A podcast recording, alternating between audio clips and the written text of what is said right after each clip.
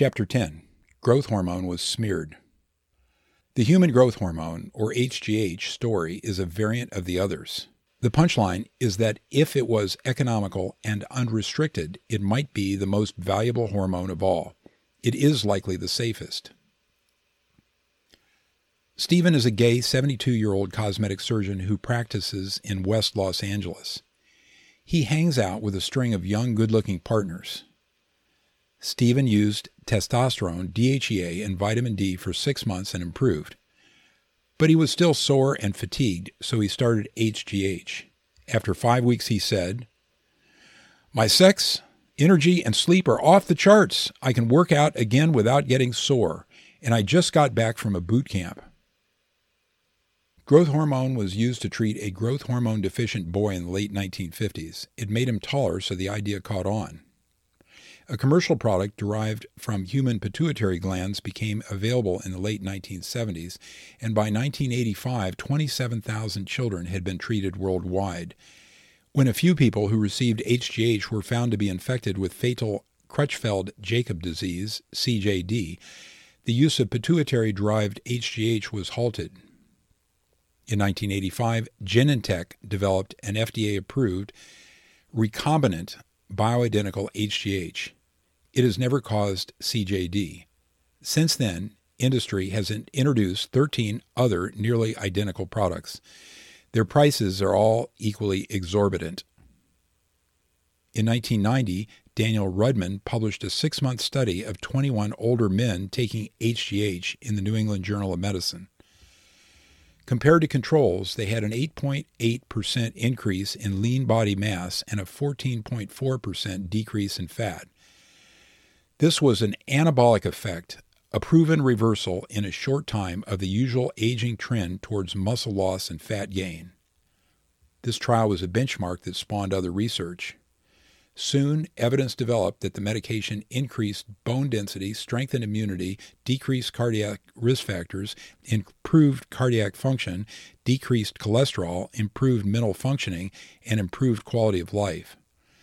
See Appendix C for references about how growth hormone prevents Alzheimer's disease and improves cognitive function. HGH has also been used successfully to treat burns, heart failure, Crohn's disease, obesity, fibromyalgia, multiple sclerosis, ulcerative colitis, and other conditions.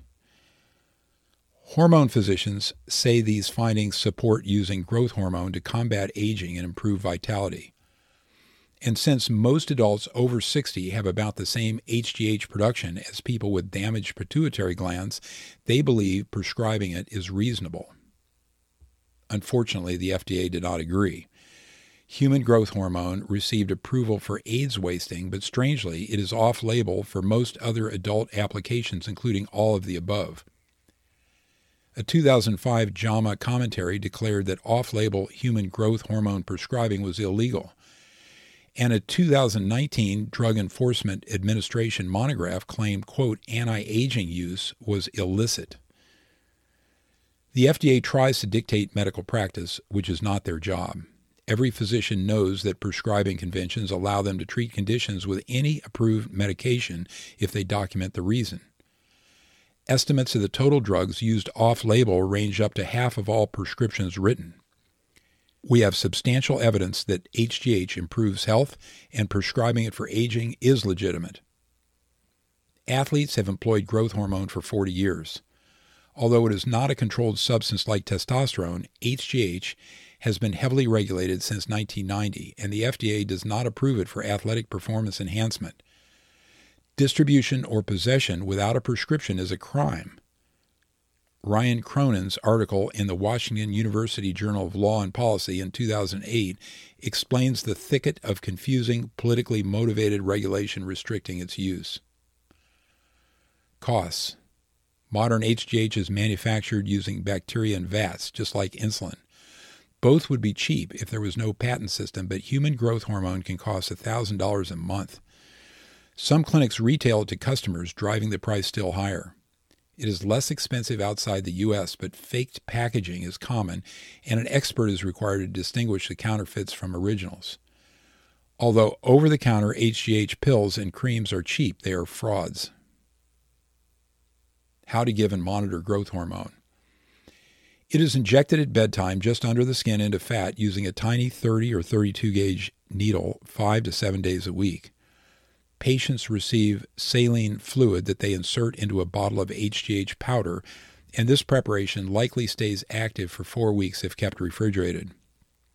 One brand, Norditropin, comes as a pre-mixed liquid. HGH is measured both in international units, IUs, and milligrams, mg. 1 mg equals 3 IUs. A good starting dose is 0.2 milligrams per day, that's 0.6 units. This is increased every few weeks to 0.4 to 0.6 milligrams a day, 1.2 to 2 units. Athletes sometimes take double this dose or even more. Elite bodybuilders often use 6 international units per day.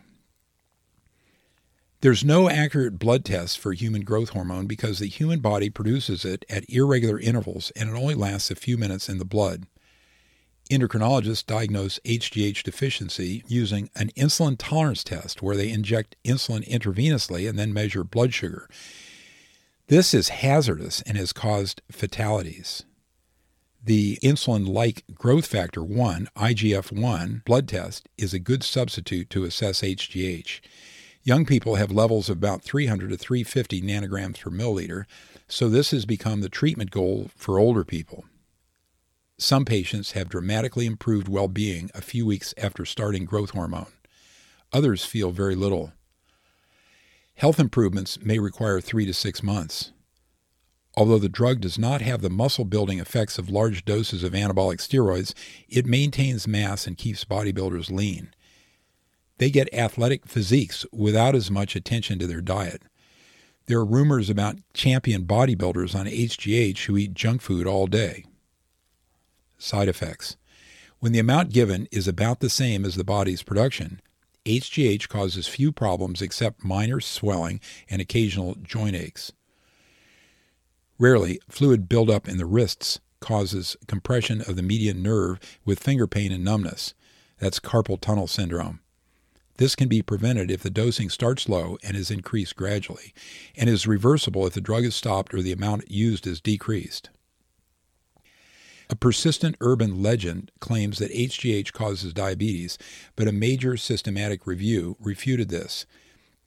Despite rumors to the contrary, HGH does not cause cancer. We know because thousands of patients have been studied. Certain pituitary tumors that make excess HGH can cause acromegaly. These patients have bone growth with enlarged hands, feet, and faces. They can get joint pain, hypertension, diabetes, cardiomyopathy, and visual disturbances. Tony Robbins, who is an enormous man with size 16 feet, told his audience he had one of these tumors. I was there and heard him. He said he refused to have it treated because he liked the way it made him feel and perform. No one doubts his energy level. He does his solo self help act before live audiences for days at a time. If huge doses of HGH are used for long periods, a few acromegaly symptoms might occur, but getting the full blown syndrome would likely require taking high doses for years and cost millions of dollars. A minor effect is an open space that may develop between the front teeth of HGH users because the bones of their skull grew and their teeth could not. This is seen in some bodybuilders who've used human growth hormone. Arnold Schwarzenegger's photos from the mid 1960s were taken before he had this effect, so they do not show it. A gap appeared in the images from his competition period. He must have fixed his teeth about the time he was elected governor, so the most recent photographs appear normal. Arnold was thought to be one of the first bodybuilders to combine HGH with testosterone and anabolic steroids. Later in his career, when working on a movie, he would barely sleep. His high energy level could have been partially because of the drugs. Conclusion Both growth hormone and insulin are manufactured using proprietary methods, which makes insulin prices stratospheric and HGH nearly unobtainable. Both are bioidentical and safe, however. Properly used growth hormone might be as useful as insulin. We don't know for sure because the restrictions hamper use and research. Most of our studies are simply stories about just a few patients. Few doctors are willing to buck their peers in the regulatory hysteria. The ones who are willing to prescribe HGH are sometimes ostracized. Once again, a natural substance with obvious, well established functions and minimal side effects has nearly been eliminated from our formulary. Enormous forces actively oppose its use, but they are only dimly visible from my street level view.